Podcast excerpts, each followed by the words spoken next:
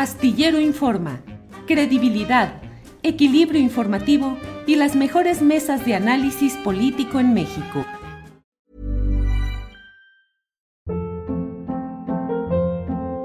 Hold up. What was that? Boring. No flavor. That was as bad as those leftovers you ate all week. Kiki Palmer here, and it's time to say hello to something fresh and guilt-free. Hello Fresh. Jazz up dinner with pecan-crusted chicken or garlic butter shrimp scampi. Now that's music to my mouth. Hello Fresh. Let's get this dinner party started. Discover all the delicious possibilities at hellofresh.com. Ryan Reynolds here from Mint Mobile. With the price of just about everything going up during inflation, we thought we'd bring our prices down. So to help us, we brought in a reverse auctioneer, which is apparently a thing. Mint Mobile unlimited premium wireless. Ready to get 30, 30, bit to get 30, bit to get 20, 20, 20, bit to get 20, 20, bit to get 15, 15, 15, 15 just 15 bucks a month. So, Give it a try at mintmobile.com slash switch. $45 upfront for three months plus taxes and fees. Promo for new customers for limited time. Unlimited more than 40 gigabytes per month. Slows. Full terms at mintmobile.com. Lorenzo, buenas tardes. Buenas tardes, Julio. Ya se acaba el año, Lorenzo. Se van de volada los años, creo que cada vez más rápido. ¿Tú cómo lo ves? Pues sí, como diría el poeta, eh, de que cómo, eh, cómo se pasa eh, la vida tan sin sentirlo y cómo llega, no, cómo se pasa la, la vida tan, sí, tan sin sentirlo y llega la muerte tan callando. Eh, pues sí, se pasa sin sentirlo. Se Pero bueno, pasa. más vale que no pensemos en eso, Julio. Así es, así es, Lorenzo. Lorenzo, bueno, termina 2022 y para efectos de año calendario o de estas um, eh, análisis que solemos hacer en este ciclo cronológico, ¿qué, ¿cómo vamos a recordar 2022? ¿Cuál será la característica? ¿Cuándo los historiadores eh, analicen 2022? ¿Qué podrán decir, Lorenzo, de cosas relevantes, positivas, negativas? Bueno, eh, desde mi óptica, lo interesante es la consolidación eh, de un proyecto, de un proyecto que apenas se inicia, eh, el proyecto de la del López Obradorismo. Ujú, López Obrador dice que se le llame humanismo mexicano. Bueno, así lo dice él, pero yo creo que se le conocerá más por eh, obradorismo o López Obradorismo. Y se está eh, consolidando, sobre todo ahora, Julio, cuando lo vemos en comparación con lo que está pasando en Perú Sí, sí, sí. Esa, eh, la, la política comparada siempre ha sido un instrumento muy adecuado de análisis desde los griegos. eh, y nuestro cambio de régimen, pues eh, sí, es, lleva a choques, se usa una y otra vez la polarización, la división, etcétera, pero dentro de el panorama mundial y dentro del panorama latinoamericano no es tan, eh, tan abrupto. Tenemos en la Argentina que la expresidenta Cristina Sí. eh, Fernández de Kirchner ya la quieren meter a la cárcel, eh, que Pedro Castillo eh, pide un régimen de excepción porque ya no, no, no se puede con el choque con el eh, Parlamento. Eh, Boric en eh, Chile ha tenido que enfrentar el que la constitución no pase, se tiene que volver a, a presentar un, un proyecto nuevo, aunque él, Boric, quería que ya se le aprobara esa eh, constitución. Entonces, en comparación con eh, otras partes de América Latina, el cambio en México está eh, llevándose por la vía, eh, no sé si tranquila, pero por lo menos por la vía institucional sin muchos problemas. Y la, el eh, año de 22 quizá Julio, pueda ser recordado por la eh, manifestación del día 27 de el mes pasado, que realmente fue una toma de las calles centrales de la Ciudad de México por una masa movilizada en apoyo al, al presidente que no se había visto eh, antes. Claro, todo mundo puede decir, bueno, es que la población mexicana cada vez es mayor eh, y las manifestaciones son más nutridas, pero sí. no, no es. Sí. Oye, Lorenzo, si me permites nada más para actualizar a quienes nos están escuchando, en Perú el presidente Pedro Castillo Terrones, llegado desde un movimiento, digamos, popular progresista, enfrentaba hoy la tercera, el tercer intento de declarar vacante la presidencia de la República, es decir, destituirlo. Lo acusan de grave incapacidad moral para ejercer el cargo. Antes de que entrara en sesión el Congreso, el propio presidente Castillo Terrones decretó un estado de excepción, eh, la suspensión de las tareas en el Congreso, un toque de queda y una reorganización judicial.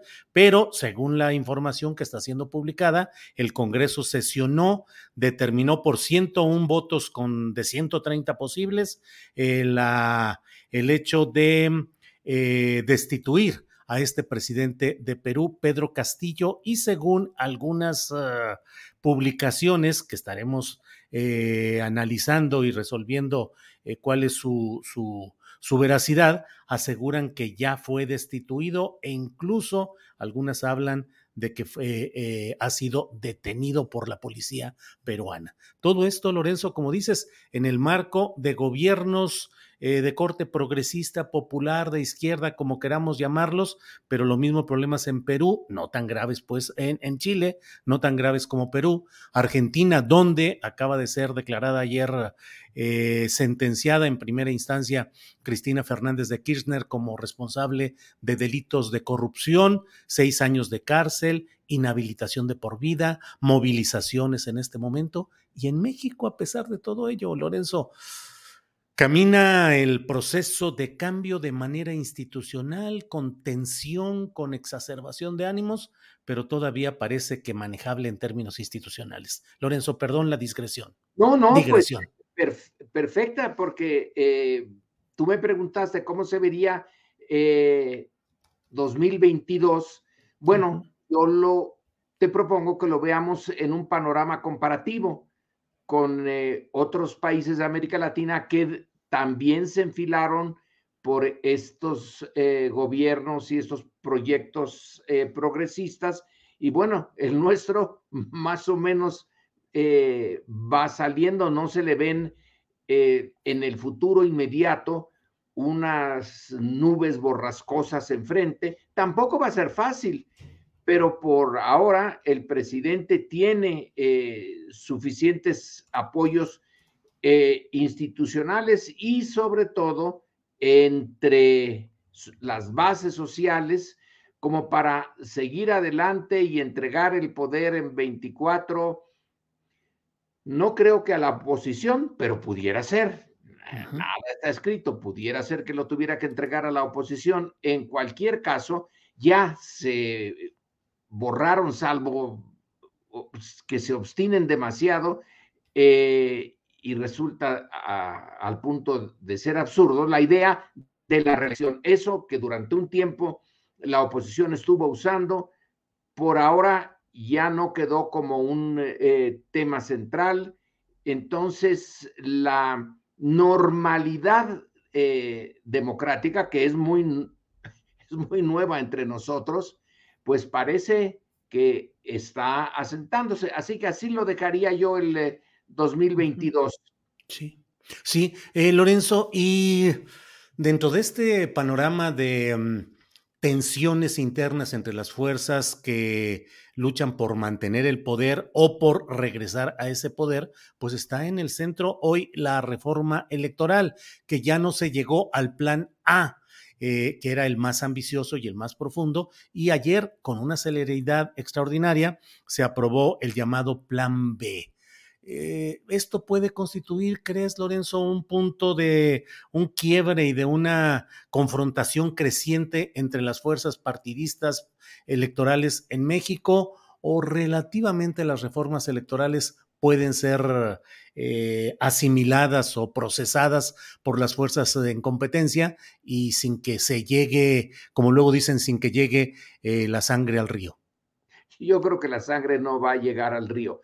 Obviamente la reforma de fondo eh, ya no se, no tendrá lugar, pero se presentó ante el Congreso, yo supongo que con una, eh, un objetivo eh, didáctico, sabiendo el presidente y Morena y su apoyo que no tendría esa mayoría calificada necesaria, de todas maneras se llevó a cabo la parte formal, se presenta, no va a haber esa reforma de fondo, teniendo en cuenta Julio, que todos los sexenios, desde que más o menos eh, se normaliza la vida política postrevolucionaria en México, tienden a pedir una reforma eh, política, eh, todos, todos, a que el traje se corte a su medida. No hay nada excepcional en, en este caso de que AMLO también pida una reforma eh, política de fondo que califiquemos de electoral, pero es en realidad una eh, reforma política y el, eh, el hecho de que no se vaya adelante ya la asimiló el presidente, que en dado caso sería el más damnificado. La presenta, se le rechaza, entonces va por una más chiquita, un plan B. La oposición puede decir, triunfamos, le rechazamos esa eh, reforma que quería destruir al INE y quería eh, eh, acabar con nuestra democracia. Bueno, no va a pasar, pero sí se va a ver que hay recortes para el INE y que el choque entre el presidente, la 4T y el INE y por por otro lado y la derecha, pues va a seguir, pero no de manera eh, eh, radical. Así que la normalidad, que en nuestro caso, en este sexenio, es el, choque constante entre el eh, em, presidente, su movimiento, el obradorismo y la derecha, pues ya casi eh, puede uno decir que se normalizó, va a seguir, pero para el mexicano común y corriente esto tiene mucha relevancia, pues eh, no mucha. Y cuando realmente se requiere de movilización, el eh, AMLO lleva mano. La derecha se moviliza primero, el en noviembre y luego el presidente, y francamente hay una distancia enorme en sus movilizaciones. Ya más o menos queda claro que el presidente tiene como el 70% de aprobación, 65, 70, depende eh, de la empresa que haga la encuesta. Al presidente le gusta una extranjera que hace una encuesta mundial y sirve bastante bien de referencia y en los periódicos mexicanos les gustan las locales. Entre más le disminuyan al presidente, más le gusta a, a los medios, pero en cualquier caso tiene suficiente apoyo. Así que la estabilidad está, eh, digamos, asegurada, porque el poder federal sí tiene una base real de apoyo. Y los actores que pueden eh, em, echar por tierra la estabilidad difícil, eh, combativa todo el tiempo por, las dos, por los dos lados, no se ven eh, en otras partes de América Latina y en el pasado mexicano. El ejército podía ser un actor em, que presentara problemas, no es el caso. Eh, la guerrilla tampoco. El crimen organizado, Julio. ese, tiene ejércitos, ¿no es así? Sí. Ejércitos chicos localizados en ciertas regiones, pero no busca el poder eh, a nivel nacional, busca el control territorial de ciertas zonas que le importan para el trasiego de sus eh, mercancías prohibidas. Es un problemón. La inseguridad es una de las características de la vida eh, social mexicana, pero no llega a poner en, en crisis a la estructura misma del poder. Sí, Lorenzo, te quiero pedir tu valoración respecto a las dos marchas. La primera de quienes dijeron defender al INE eh, que en términos generales se dice, bueno, fue la, la de los conservadores o la derecha, pero te quiero preguntar, ¿es la vertebración primera y tal vez trascendente de estos grupos, sobre todo de clase media, inconformes con el gobierno del presidente López Obrador, pero significan una primera vertebración que puede ir avanzando estructuralmente y convertirse en una fuerza mayor de lo que hemos visto hasta ahora? Sí, eh, pero un límite. El límite lo da justamente la estructura social que eh, esas fuerzas de conservadoras de derecha crearon. No crearon una gran clase media. Eh, lo que crearon fue una gran clase popular. y esta estuvo desmovilizada por mucho tiempo. No se le veía con actividad política, pero ahora sí se puede movilizar, sí se ha movilizado desde el poder. Y entonces queda claro que la derecha tiene límites eh, hasta demográficos. que si hubiera una eh, sociedad menos eh, concentradora de los beneficios de la economía, si hubiera una clase media más amplia, bueno, es posible que esa clase media eh, pudiera llegar a, tomar sus representantes el poder, pero es relativamente limitada y es limitada por su historia, es decir, eh, defienden proyectos y beneficios que justamente tienen su lado eh, oscuro en la existencia de una gran, gran masa eh, que no puede ser tomada como clase media. Y ahí es donde eh, va a estar difícil que la absorban, porque si no hubiera la contraparte, si nadie estuvieran desperdigados, pulverizados, y nada más hubiera la organización de la clase media, es muy probable que llegaran a, vertebrarse, como dices tú, y crear una eh, fuerza política capaz de eh, llegar a los comicios y ganarlos.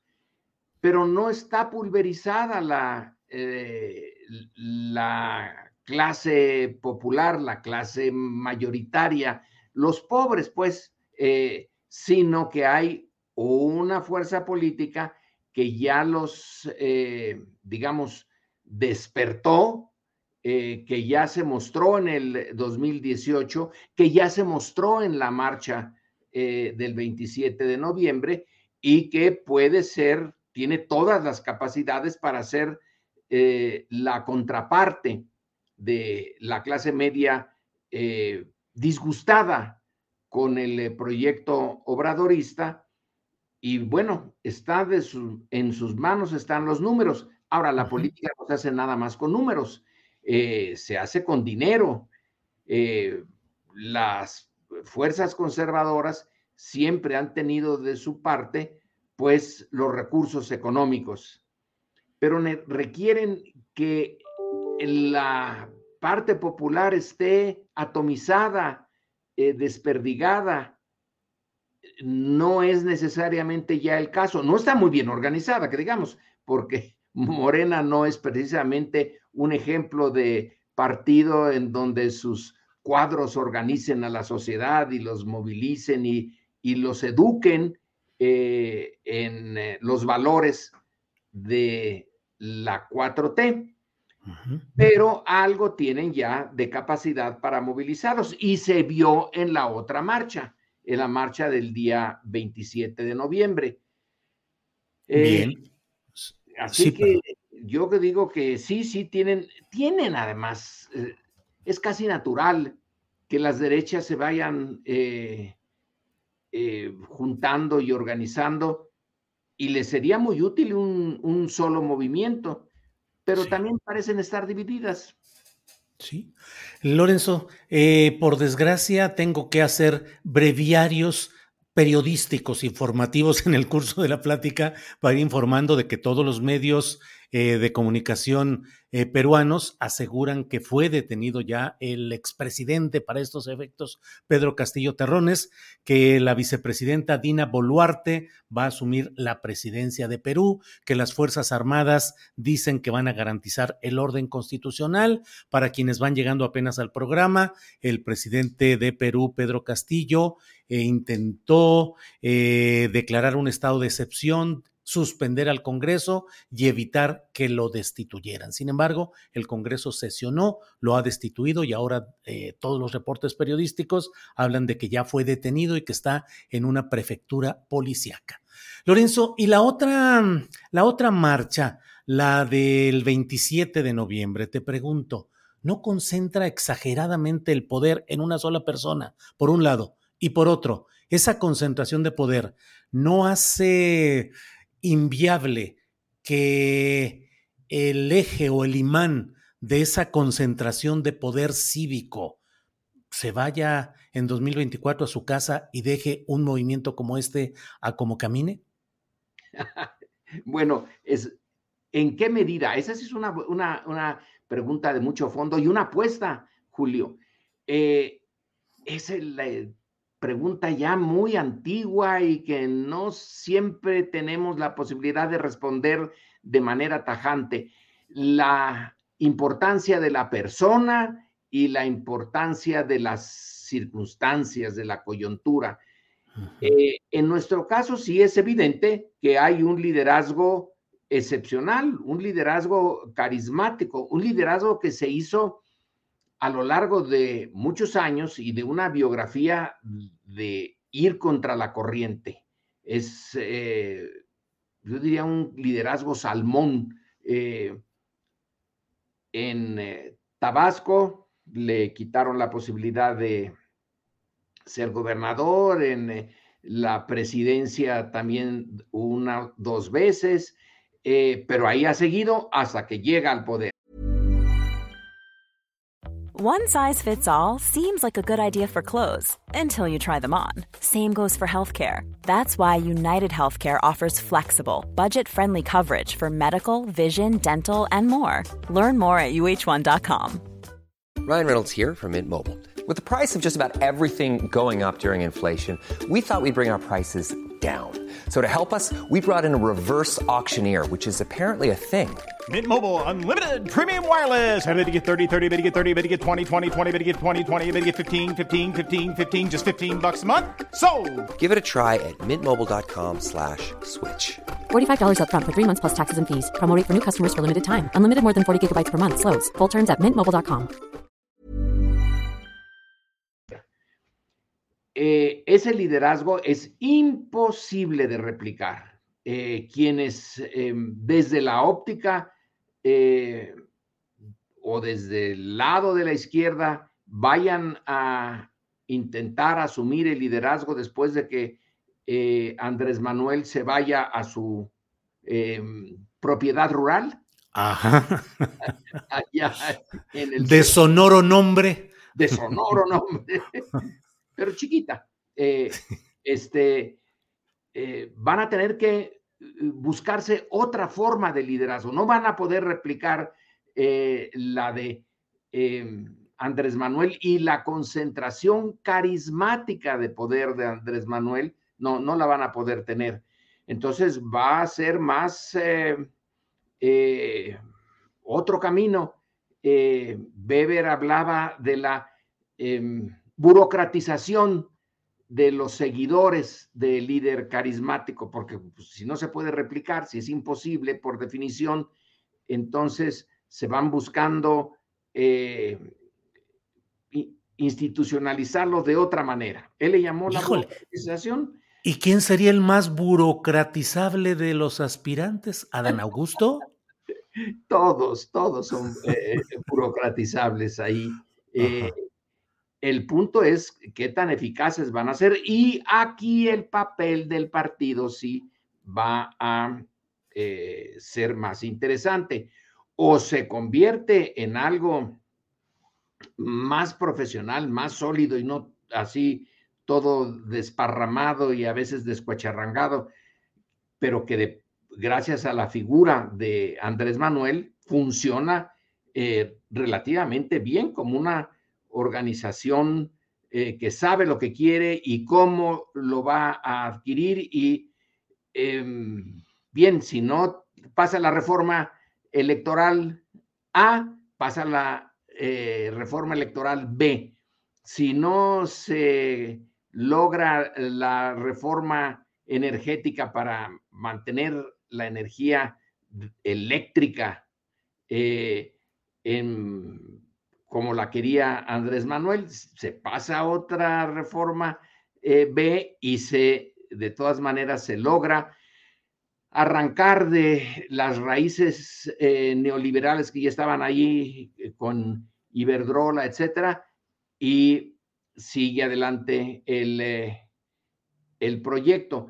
Bueno, ahora el reto de los seguidores es descubrir una fórmula en donde ya no sea su capacidad carismática, sino la institucionalidad eh, de la corriente de izquierda, sobre todo del partido, ¿no? De, de Morena, que tiene también sus eh, choques internos, bueno, ni tan internos, porque los estamos viendo todos los días, todos nosotros. ¿Pero qué sería? ¿Un partido carismático institucional? Pues ya no, porque algo, eh, el, como digo, sigo a Weber aquí en eso, ¿eh? el carisma se burocratiza. En más de un sentido, burocratización y carisma son antagónicos.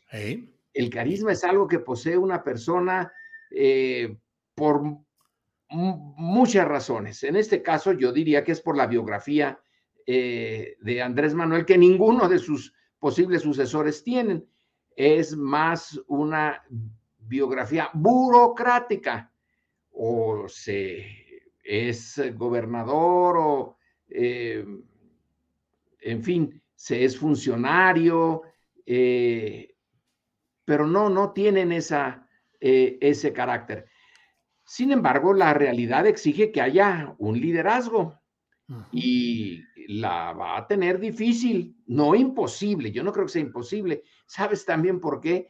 Porque el otro lado no tiene ni remotamente algo que pueda ofrecer eh, de novedoso, de carismático, de eh, despertar la imaginación eh, Lorenzo, ¿y por qué esa oposición a pesar de tantos uh, ataques y un discurso tan cerrado contra el obradorismo en el que nos pintan un México al borde del abismo, un México con una eh, generalidad de ciudadanos que estarían sumamente indignados con López Obrador? ¿Por qué a pesar de eso esta corriente política o estas corrientes políticas no logran generar un liderazgo y un programa atractivos, como puede suceder en otros lugares, en otros países, donde la derecha se vuelve una fuerza vociferante, activa, eh, llamativa hacia los electores. ¿Por qué aquí no?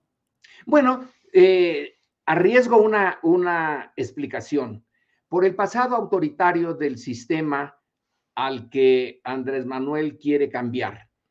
De maneras distintas, esa oposición todas tienen algo que, eh, digamos, una parte oscura de su apoyo al pasado, al pasado no democrático, al pasado autoritario y al pasado concentrador de la riqueza. En, eh, en sus biografías va también su pecado y no es fácil de deshacerse de una forma de hacer política, de una forma de ver al país eh, y de ejercer el poder, que aunque en 2000 el eh, PAN sustituyó al PRI, en realidad no cambió mucho eh, la naturaleza, el corazón de, del sistema. Y bueno, no es en balde que tuvieron, tuvieron privilegios en el pasado y que ahora eso les está costando, ahora tienen que pagarlo. Eh, panistas, priistas, movimiento ciudadano, eh, todos tienen una cola que les pisen. Y eh, la capacidad de Andrés Manuel de sacarles los trapitos al sol es alta y constante. Entonces, ¿cómo va a despertar entusiasmo eh, el liderazgo, ya eh, pongamos el caso extremo, el caso ya de caricatura, ¿cómo va a poder despertar entusiasmo Alito? Eh, tiene un caserón allí en Campeche. Sí. Ese sí despierta la imaginación, fíjate. yo nada más vi la, la casa por fuera porque no te dejaban ni acercarte los guaruras pero luego cuando vinieron las fotografías y todo, y los baños con mármol, etcétera, pues cómo va a, despertar el entusiasmo y la imaginación de un mexicano común y corriente ese tipo de clase eh, política.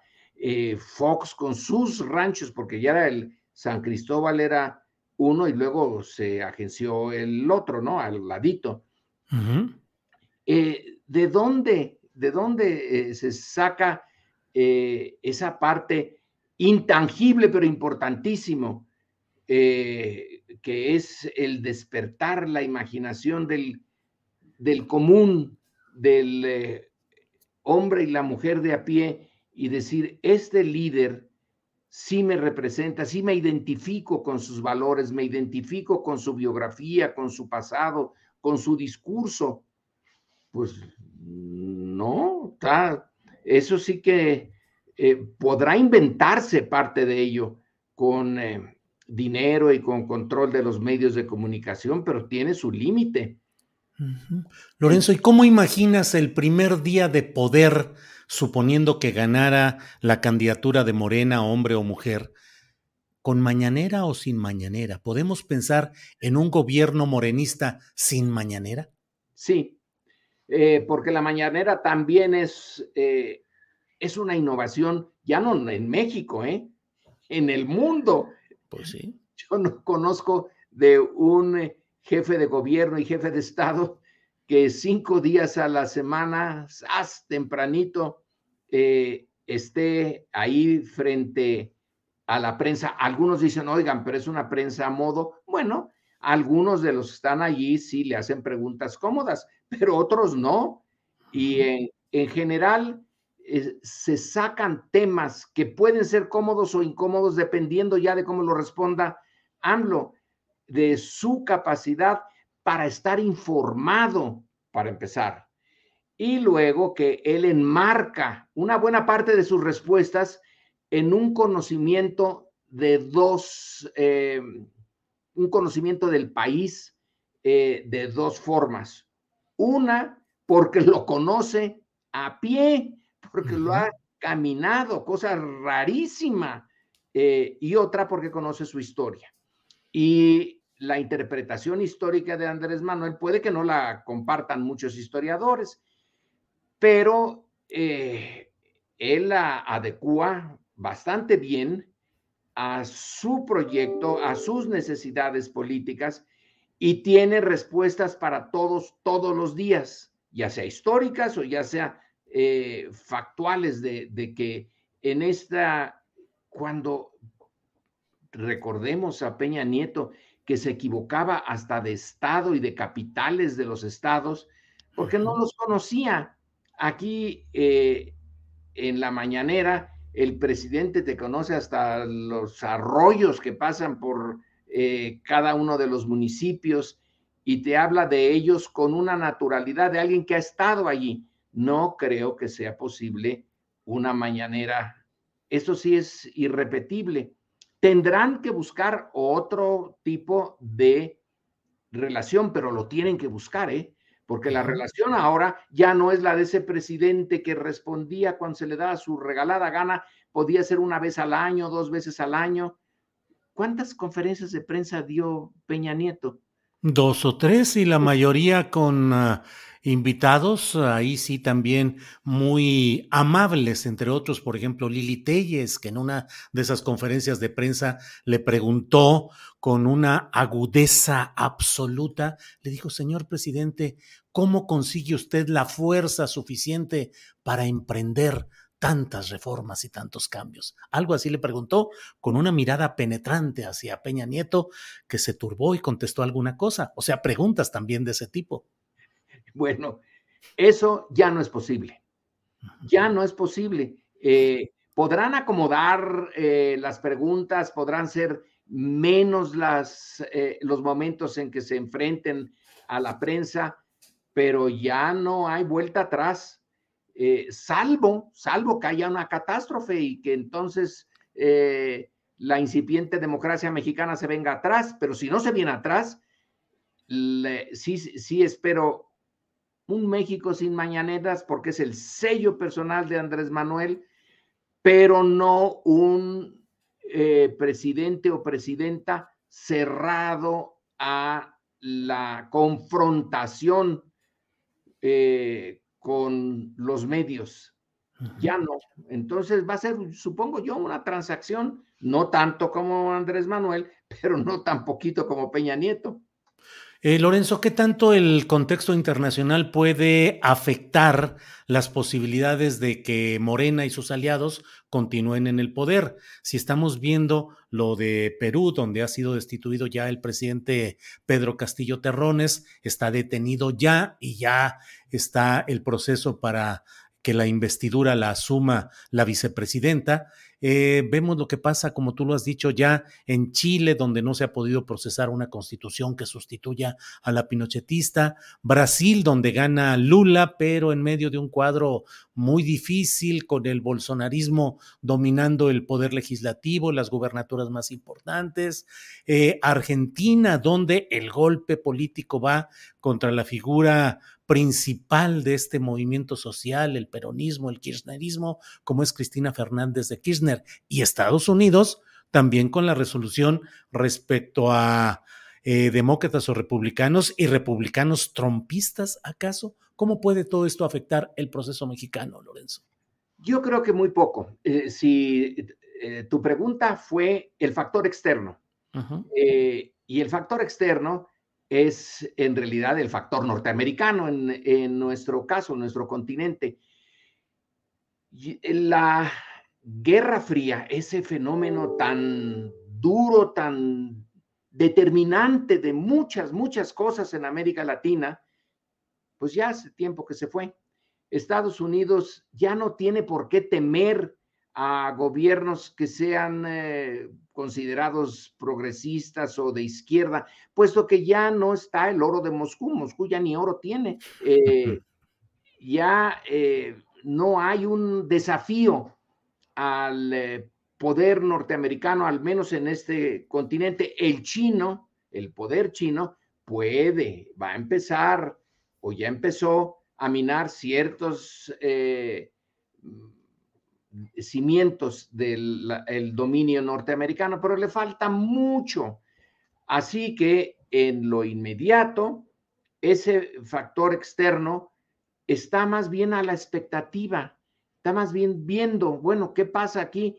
Quizá eh, en algunos momentos construyendo oportunidades, pero no es el determinante, sí lo fue, sí lo fue. Eh, en incluyendo a México. Eh, claro, no de manera tan mm, obvia como en otros países, no tan obvia como en Chile y con Pinochet y con el apoyo de eh, Kissinger y de Nixon. Ya no es ese el eh, entorno, por ahora, al menos. Entonces, los problemas que tú mencionas, Perú, Argentina, Chile, el bolsonarismo en Brasil, etcétera, son básicamente internos.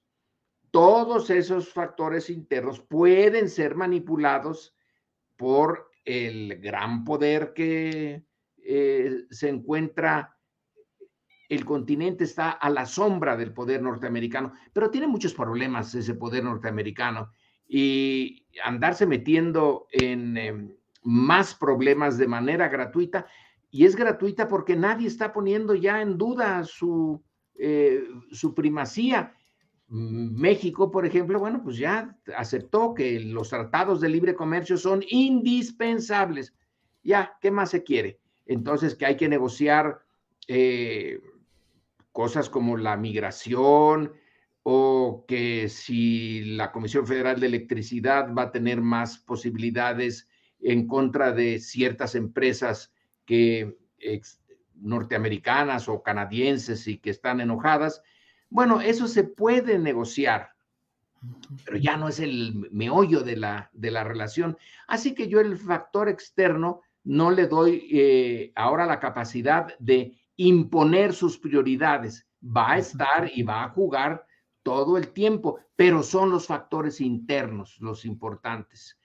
Eh, y bueno, hasta ahorita, como empezamos la conversación, Julio, es que a pesar de los gritos y sombrerazos de la polarización, el eh, jefe de gobierno y jefe de Estado tiene la mayoría de su lado. ¿La puede perder el siguiente? Sí, si se comporta de manera estúpida o si la mala suerte eh, también juega, porque Maquiavelo recuerda, decía que la fortuna es una de las grandes variables en política, la mala fortuna o la buena fortuna. Puede jugarle eh, una mala pasada, pero de momento en la medida en que se puede vislumbrar el futuro, pues eh, los factores internos aquí no son los de Perú. Eh, y no veo, eh, yo no veo, por ejemplo, que el gran capital, el Slim, ¿qué le preocupa Slim? Está muy, muy preocupado por... no. no él ya tiene ahí, le quitaron el aeropuerto, ¿no? De, de Texcoco, ese aeropuerto que iba a ser subacuático. Eh, se lo quitaron y que su, su, yerno, que creo que ya no es su yerno, había eh, contribuido a diseñar junto con un arquitecto muy famoso mundialmente, ¿no? Pero pues tiene ahí el tren Maya y tiene, eh, nadie lo molesta, no hay una reforma fiscal, que esa sí podría realmente en, molestarlo. No, no hay reforma fiscal, solamente les está pidiendo que paguen lo que deberían de haber pagado desde siempre, pero que se hicieron tontos. Tontos es una manera amable de decirlo, y que sí, sí les va a costar eh, varios miles de millones, sobre todo a Salinas Pliego, pero no los están eh, atacando. Eh, ¿Te acuerdas que la, la derecha mexicana, un intelectual mexicano en una conferencia con, al principiar el, gobierno de López Obrador, en una conferencia de gentes de dinero, les dijo, acuérdense que las revoluciones empiezan por ponerle trabas al, eh, a, los eh, poderosos y luego los desaparecen. Bueno, no, aquí no los han desaparecido, no es la Revolución Francesa, ni la guillotina les espera, ni nada. Tan, eh, siguen ganando. Sí, sí, sí. Ganando bastante bien. Sí, sí, sí. Así, Que, no veo para qué se tienen que meter en camisa de once varas si, bueno, pues sí, hay que pagar lo que la ley dice que deben de pagar y que no estaban acostumbrados a semejante abuso de que les, cobren lo que les deben de cobrar. Claro, claro. Pero es, parte. No le están cambiando las, las bases fundamentales del juego. Claro.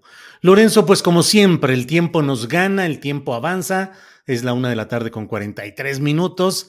Y bueno, hemos pasado revista algunos de los temas que traíamos pendientes por ahí, los actualizados. Y bueno, como siempre, a reserva de lo que desees agregar, yo te agradezco mucho que estés con nosotros, te mando un gran abrazo y bueno, pues aquí estamos. Lorenzo. Que lo único que me que puedo agregar es, Julio, estos espacios, espacios como Astillero, que no son muchos, pero tampoco está ayuno el panorama mexicano, tienen que mantenerse y fortalecerse. Eh, los medios eh, se han volcado hacia un extremo, pero debe de haber ese punto eh, aristotélico, ese justo medio, en donde se cuestione al poder, pero no de manera absurda e incluso ridícula. Entonces, espero que el año entrante, el 2023, Astillero siga funcionando como hasta ahora o mejor. O mejor, ese es el reto. Lorenzo, como siempre, te mando un gran abrazo y nos vemos pronto para seguir analizando todos estos temas. Lorenzo, muchas gracias por tus palabras y por estar aquí. Gracias. Planning for your next trip? Elevate your travel style with Quince. Quince has all the jet setting essentials you'll want for your next getaway, like European linen premium luggage options, buttery soft Italian leather bags, and so much more. And is all priced at 50 to 80% less than similar brands.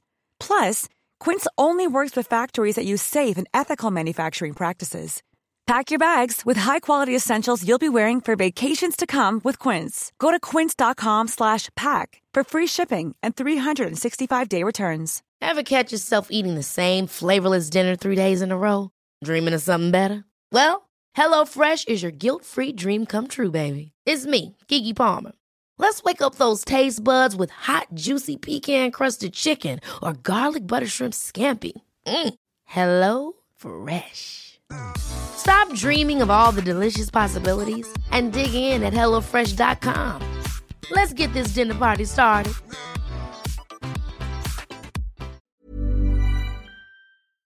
Para que te enteres del próximo noticiero, suscríbete y dale follow en Apple, Spotify, Amazon Music, Google o donde sea que escuches podcast. Te invitamos a visitar nuestra página julioastillero.com.